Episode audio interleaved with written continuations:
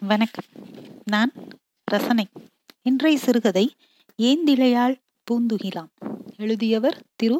நர்சிம். நான் தேடி வந்திருக்கும் என் நண்பன் ரகு இப்போது சாதாரண நண்பன் ரகு மட்டுமல்ல தமிழ்நாட்டின் புகழ்பெற்ற பாடலாசிரியர் ரகு. கேமரா வைத்து படம் எடுக்கிறார்களோ இல்லையோ ரகுவின் பாடல் வரிகள் நிச்சயம் இடம்பெற்றுவிட வேண்டும் என்ற நிலை. சமீபமாக நான்கைந்து ஆண்டுகளில்தான் இந்த புகழின் உச்சியை எட்டியிருக்கிறான். ஆனால் அவன் ஊரை விட்டு வந்து பத்து பதினைந்து ஆண்டுகள் இருக்கும். ஆரம்பத்தில் அவன் என்ன ஆனான் எப்படி இருக்கிறான் என எவருக்கும் தெரிந்திருக்க வாய்ப்பில்லை. அவ்வப்போது ஊருக்கு வருவான். ஏதோ கம்பெனியில் வேலையில் இருப்பதாக சொல்லுவான். அவ்வளவுதான். இப்போது நான் ஏதோ உதவி கேட்டு அவனை தேடி வந்திருப்பது போலவும் அவன் என்னை மதிக்காமல் திருப்பி அனுப்பிவிடப் போவதாகவும் நான் என் ஏழ்மையை நொந்து கொள்ளப் போகிறேன் என்றும் நினைத்து கொண்டு படிக்காதீர்கள். அதெல்லாம் இல்லை. ஒவ்வொரு புத்தாண்டின் தொடக்க நொடியிலும் ரகுவும் நானும் சஃபியாவும் இன்னும் சில நண்பர்களும் சேர்ந்து இருப்போம். அது அப்படியே எங்கள் கல்லூரி கால காற்றோடு போய்விட்டது. அல்லா பிச்சை இந்த புத்தாண்டு முடிந்து வெளிநாடு செல்கிறான். அதனால் ரகுவோடு சென்னையில் எங்களின் கல்லூரி காலம் போல ரகுவோடு கொண்டாட வேண்டும் என தீவிரமாக இருக்கிறான். அதைவிடவும் முக்கியமாக சஃபியா ரகுவை பார்க்க வேண்டும் போல இருக்கிறது என சொன்னதுதான். நான் ரகுவை தேடி வர காரணம். எங்கள் பல்லூரி கல் பள்ளி கல்லூரி காலத்தை வசந்தமாக மாற்றியதில் ரகுவிற்கு பெரும் பங்குண்டு. புகழ்பெற்ற எல்லா பாடல்களையும் அவன் மாற்றி பாடுவான். வகுப்பறை பெஞ்சில் தாளம் போட்டு அவன் பாட ஆரம்பித்தால் மற்ற மேஜர் பையன்களும் ஆஜராகி விடுவார்கள். ஆனால் முதல் இரண்டு தாளத்தட்டுகளில் பெண்கள் பிடுங்கி அடித்து ஓடி விடுவார்கள். ஏனெனில் அவன் அந்த பாடல்கள் மெட்டுக்கு ஏற்றாற்போல சொற்களை மாற்றி கெட்ட கெட்ட வார்த்தைகளாக ஆனால் அதே ஸ்ருதி தாள லயத்தில் அந்த சொற்களை பொருத்தி பாடுவான். செந்தமிழ் தேன்மொழியால் பாடலை எல்லாம் அவன் பாடி டி ஆர் மகாலிங்கம் கேட்டாரெனில் கொலை செய்து விடுவார் அல்லது தற்கொலை செய்து கொண்டிருப்பார். எந்த புள்ளியில் ரகுவின் தொடர்பு முற்றாக அருந்தது என எவ்வளவு யோசித்து பார்த்தும் விடை கிடைக்கவில்லை. சில நிகழ்வுகள் அப்படித்தான். கனவிலும் நினைத்து பார்த்திராதவையெல்லாம் தன் இயல்பில் நடந்தேறி இருக்கும். இவ்வளவு ஏன்? ரகு இப்படி புகழ்பெற்ற ஒருவனாய் தமிழ்நாட்டில் வலம் வருவான் என்பதே நாங்கள் கனவிலும் நினைத்து பார்த்திராத ஒன்றுதான். ஆனால் இப்படி பாஸ்பரஸ் குண்டுகள் சிதறியது போல் உருண்டு ஒட்டாமல் ஓடி பிரிவோம் என எந்நாளும் நினைத்ததே இல்லை. ரகுவின் முகவரி கண்டுபிடிப்பது அவ்வளவு கடினமாகவெல்லாம் இல்லை. சென்னை சாலிகிராமம் தசரதபுரம் என குத்து மதிப்பாக விசாரித்து வந்துவிட்டேன். சினிமாக்களில் காட்டுவது போல நீண்ட மதில் சுவர் அதில் கவிஞர் ரகு என பெயர் பதித்த மார்பிள் அதற்கு அருகில் இந்தியில் தமிழ் பேசும் கூர்கா சலோ என என்னை விரட்டி அடிப்பான் போன்ற எவ்வித இத்தியாதிகளும் இல்லாமல் மிக எளிமையாக இருந்த அந்த வீட்டின் வாசலில் கைலியை மடக்கி கட்டிக்கொண்டு வாசலில் இருந்த முருங்கை மரத்தின் தண்டு பகுதியில் கை வைத்து மேலே ஏறப்போகும் உத்தேசத்தில் நின்றிருந்தான் ரகு. உள்ளுணர்வு உந்த திரும்பி பார்த்தவன் கண்களில் ஆச்சரியம் விரிந்ததை உணர முடிந்தது. அருகே ஓடி வந்து என் உடைமைகளை வாங்கி கொண்டான். அட என்ன மாப்பிள்ள திடீர்னு? எப்படி கண்டுபிடிச்சு வந்தேன்னு கேள்றா மயிறு. அதுவரை சதா பேசிக்கொண்டே வந்த கால் டாக்ஸி ஓட்டுநர் இப்போது வாயடைத்து நிற்பது தெரிந்தது. பிரபலமானவர்கள் நமக்கு தெரிந்தவர்கள் எனும் கர்வம் கொண்டு ஓட்டுநரிடம் பணத்தை கொடுத்துவிட்டு ரகுவை பின்தொடர்ந்தேன். ஆனால் நமக்கு தெரிந்தவர்கள் பிரபலமாகிவிட்டால் மட்டும் மனம் அவ்வளவு எளிதில் ஏற்க மறுக்கிறது. அப்படித்தான் எனக்கு எங்கள் ரகு பிரபலம் என்பது இன்னமும் ஐயம் திரிபர மனதிற் புகவில்லை. வெகு எளிமையான இரண்டு பெட்ரூம்கள் கொண்ட வீடு. சிறிய சமையலறை. ஒரு ஆள் நின்று சமைக்கலாம் என்பது போலான அமைப்பு. தரையெங்கும் துணி காகிதங்கள் படுக்கை. அதன் மீது முதலை வாயை பிளந்த நிலையில் இருப்பது போல லேப்டாப் சுவரெங்கும் விதவிதமான புகைப்படங்கள். புகழ்பெற்ற இயக்குநர்களோடு தனியாக என இவன் தனியாக இருந்த படங்களிலெல்லாம் பேனாவை பிடித்து ஆகாயம் பார்த்தபடி இருந்தான். என்னடா இதெல்லாம்? கண்ணடித்தான். அவ்வளவுதான். இருவரும் சிரிக்கத் தொடங்கினோம். எங்கு விட்டோமோ அங்கிருந்தே அவ்வளவு இயல்பாக தொடங்கினோம். அப்படி அது எல்லோரிடமும் செல்லுபடியாகாது ரகுவின் ட்ரேட்மார்க் இழுவையில் ஆரம்பித்தான். அப்புறமாப்ல நடுவில் கடும் பாறையென இருந்த ஆண்டுகள் அத்தனையும் அந்த அப்புறம் மாப்பிளவில் கரகரவென கரைந்து கல்லூரிக்குள் போய்விட்டோம் எளிதாக. நீ தாண்டா சொல்லணும் ரகு? உன் பாட்டை கேட்காத ஆளே தமிழ்நாட்டில் இல்லேன்னு ஆயிடுச்சு செம்மல்ல? எதிரில் இருந்த டீ கடையின் மசாலா டிவி சுவை சொல்லியது அந்த மாஸ்டர் ரகுவின் ரசிகன் என. அவ்வளவு ருசி.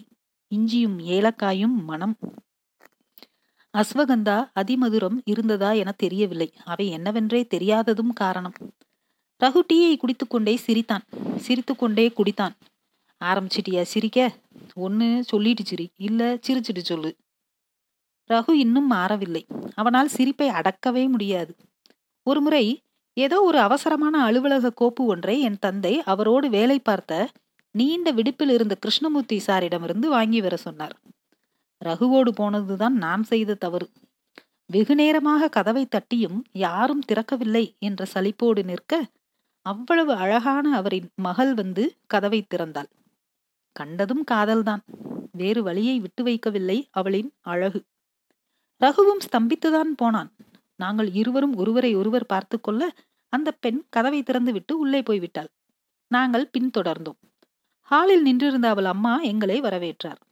அப்பா போனில் முதலிலேயே சொல்லியிருப்பார் போல. ஹாலின் ஓரத்தில் இருந்த டேபிளின் மீது இருந்த ஃபைலை எடுத்து கொடுக்க போனார். ரகு சட்டன சுதாரித்து தண்ணீர் கேட்டான். அவன் நோக்கம் உள்ளே சென்ற மகளை மீண்டும் பார்ப்பது. எனக்கும் அந்த ஆவல் இருந்தாலும் அப்பாவின் நண்பர் போகவும் மிகுந்த கோபக்காரர் இந்த கிருஷ்ணமூர்த்தி சார் இரண்டொரு முறை அப்பாவோடு பார்த்திருக்கிறேன். ஒல்லியான தேகம். ஆனால் அதட்டித்தான் பேசுவார். குறிப்பாக படிப்பு குறித்து நோண்டி நோண்டி கேட்பார். ஏதாவது சேட்டை செய்தால் நேராக அப்பாவிற்கு போய்விடும். ரகுவை கண்களால் எச்சரித்தேன். அவன் கண்டுகொள்ளவில்லை அந்த அம்மாள் தன் தவறை உணர்ந்து விருந்தோம்பும் விதமாய் நீரை எடுத்து கொண்டு வந்து கொடுத்தார். அதுவரை எல்லாமும் சரியாகத்தான் போனது. நான் கலாச்சார நேர்த்தியோடு கேட்ட கேள்விதான் வினை. சார் இல்லையாக்கா? உடனே எங்களை அந்த அறைக்கு அழைத்துச் சென்றார். ரகு என் காதில் கிசுகிசுப்பாக அந்த பெண்ணும் அந்த அறைக்குள் தான் நுழைந்தாள் என்ற தகவலை சொன்னதும் நான் இயல்பாக இருப்பது போல் தலைமுடியை சரி செய்து கொண்டு நுழைந்தேன். ரகுவும் வந்தான். அங்கே ஒரு நாற்காலியில் கிருஷ்ணமூர்த்தி சார் அமர்ந்திருந்தார். அல்லது அமர்த்தி வைக்கப்பட்டிருந்தார். கைகளை நேராக நீட்டி தொங்க போட்டிருந்தார்கள். காலையும் சற்று குறுக்கி அமர்ந்திருந்தார். உடலில் அவ்வளவாக அசைவு இல்லை. தலையை மட்டும் நிமிர்த்தி எங்களை பார்த்து புன்னகைத்தார். சார்க்கு என்னாச்சு? என நான் கேட்க புகைக்குண்டிலிருந்து விழுந்துட்டாரு. என அந்த அம்மாள் சொல்லி முடிக்கும் முன்பே ரகு சிரிக்கத் தொடங்கி விட்டான் அவன் சிரிக்கத் தொடங்கியதும் கோபமும் பயமும் என்னை கவ்வ ரகுவை முறைத்தேன். ஆனால் அவன் கொஞ்சம் கொஞ்சமாக அடக்கம் என்று தோற்று சிரித்து கொண்டே இருந்தான். ஒரு முறை அவரை திரும்பி பார்த்தேன். அனிச்சையாக மேலே நிமிர்ந்து புகைக்குண்டை தேடினேன். சிரிப்பு வந்துவிட்டது எனக்கும். அவ்வளவுதான். அவர்கள் மூவரும் எங்களை எரித்து விடுவது போல் பார்க்க சமாளித்து ஃபைலை எடுத்துக்கொண்டு வெளியே ஓடி வந்து விட்டோம். புகை கொண்டுக்குள்ள எதுக்குடா போனேன் அந்த ஆளு அவ்வளவுதான். குடித்த தண்ணீர் புறையேற சிரிப்பு. அந்த பிள்ளை நல்லா சைன் போட்டுச்சு மாப்பிள்ள. நீ சிரிச்சு காரியத்தை கெடுத்துட்ட என்றேன். ரகு அவர் புகைக்குண்டில் நுழைந்து கீழே விழுந்து விழும்போது கத்திய விதம் என அத்தனையும் அக்குவேறு ஆணிவேராக சொல்லி சொல்லி சிரித்து கொண்டிருந்தான் அவன் சொன்னது போல் சிம்புதேவன் வரைந்த கார்ட்டூன் போலத்தான் இருந்தார் அந்த மேற்படி கோபக்கார கிருஷ்ணமூர்த்தி சார் நானும் எதையோ நினைத்து சிரிப்பதை உணர்ந்த ரகு இன்னொரு மசாலா டீ சொல்லவா மாப்ள? என்றதும் வேண்டாம் என தலையாட்டி சகஜ நிலைக்கு வந்தேன். ஏண்டா இவ்வளோ ஃபேமஸ் லிரிசிஸ்ட் ஆகிட்ட ஆனால் ரொம்ப சிம்பிளாக இருக்கியே. என்ன மேட்ரு இல்லை பணத்தை மொத்தமாக பேங்க்கில் போட்டு வச்சிருக்கியா? மொத்தமாக போயிரும்டா பார்த்துக்க ரகு சிரித்தான். அவ்வளோலாம் சம்பாதிக்க முடியாதுடா. இது என்ன மாசம் மாசம் வர சம்பளம் மாதிரியா? ஒரு பாட்டுக்கு இவ்வளோன்னு. அதுவும் பாதிக்கு பாதி பழக்கத்துக்கு. மீதியில் பாதி படம் வந்தாதான்னு போயிடும் ஆனால் டெய்லி மீட்டர் ஓடிட்டே இருக்கும் ஜாலியாக அதான் வயசு இருக்குல்ல. மெதுவாக சேர்த்து வைப்போம். அதுவும் சரிதான். ஒரு கல்யாணத்தை பண்ணிக்க வர்றவ சேர்த்துருவா. சரி அதை விடு. நம்ம அல்லா பிச்சை கல்ஃப் போகிறான் அதனால இந்த நியூ இயருக்கு முந்தி நம்ம சிட்டிங்கை போடுவோமே அதே மாதிரி பண்ணுவோம்னு சொன்னான். எனக்கும் ரெண்டு மூணு வருஷமாவே மனசை போட்டு உழப்பிட்டு இருந்துச்சு. சரின்னு கிளம்பி வந்துட்டேன். என்ன சொல்ற? ரகு தலையாட்டி கொண்டே மொபைலை எடுத்து எப்போ வருது? ஆ ஒன்னாம் தேதி தான்டா எப்பா டேய் கவிங்க அது இல்லடா. புதன்கிழமை. என அவனாகவே ஏதோ முணுமுணுத்து நான் அன்னைக்கு பாம்பேல அவன் முடிக்கும் முன்னர் நான் சொன்னேன். சஃபியும் வரா. ரகுவின் கண்கள் ஒருமுறை என்னை மின்னல் வெட்டியது போல் பார்த்தன. எனக்கு தெரியும் அவன் வாயிலிருந்து அடுத்து வரும் சொற்கள். என்னடா சொல்ற? என்பதை. அப்படியே அதே ஏற்ற இறக்கத்தோடு கேட்டான். என்னடா சொல்ற? ஆமா ரகு. உன் கவிதை பேப்பரை உன் முகத்துல கிழிச்சு போட்டாலே அதே சஃபியா பேகம்தான். என அண்ணாமலை ரஜினி குரலில் நான் சொல்ல சிரித்தான். நான் பண்ணதும் தப்பு தானே கண்ணத்து மச்சம் உன் கண்களின் அச்சம்னு எழுதி நீட்டிட்டேன். அவ ஒரு நாள் ராத்திரி பூரம் கண்ணாடிய பார்த்துட்டு என் மூஞ்சியில மச்சமே இல்ல எவளை நினைச்சு எழுதுன?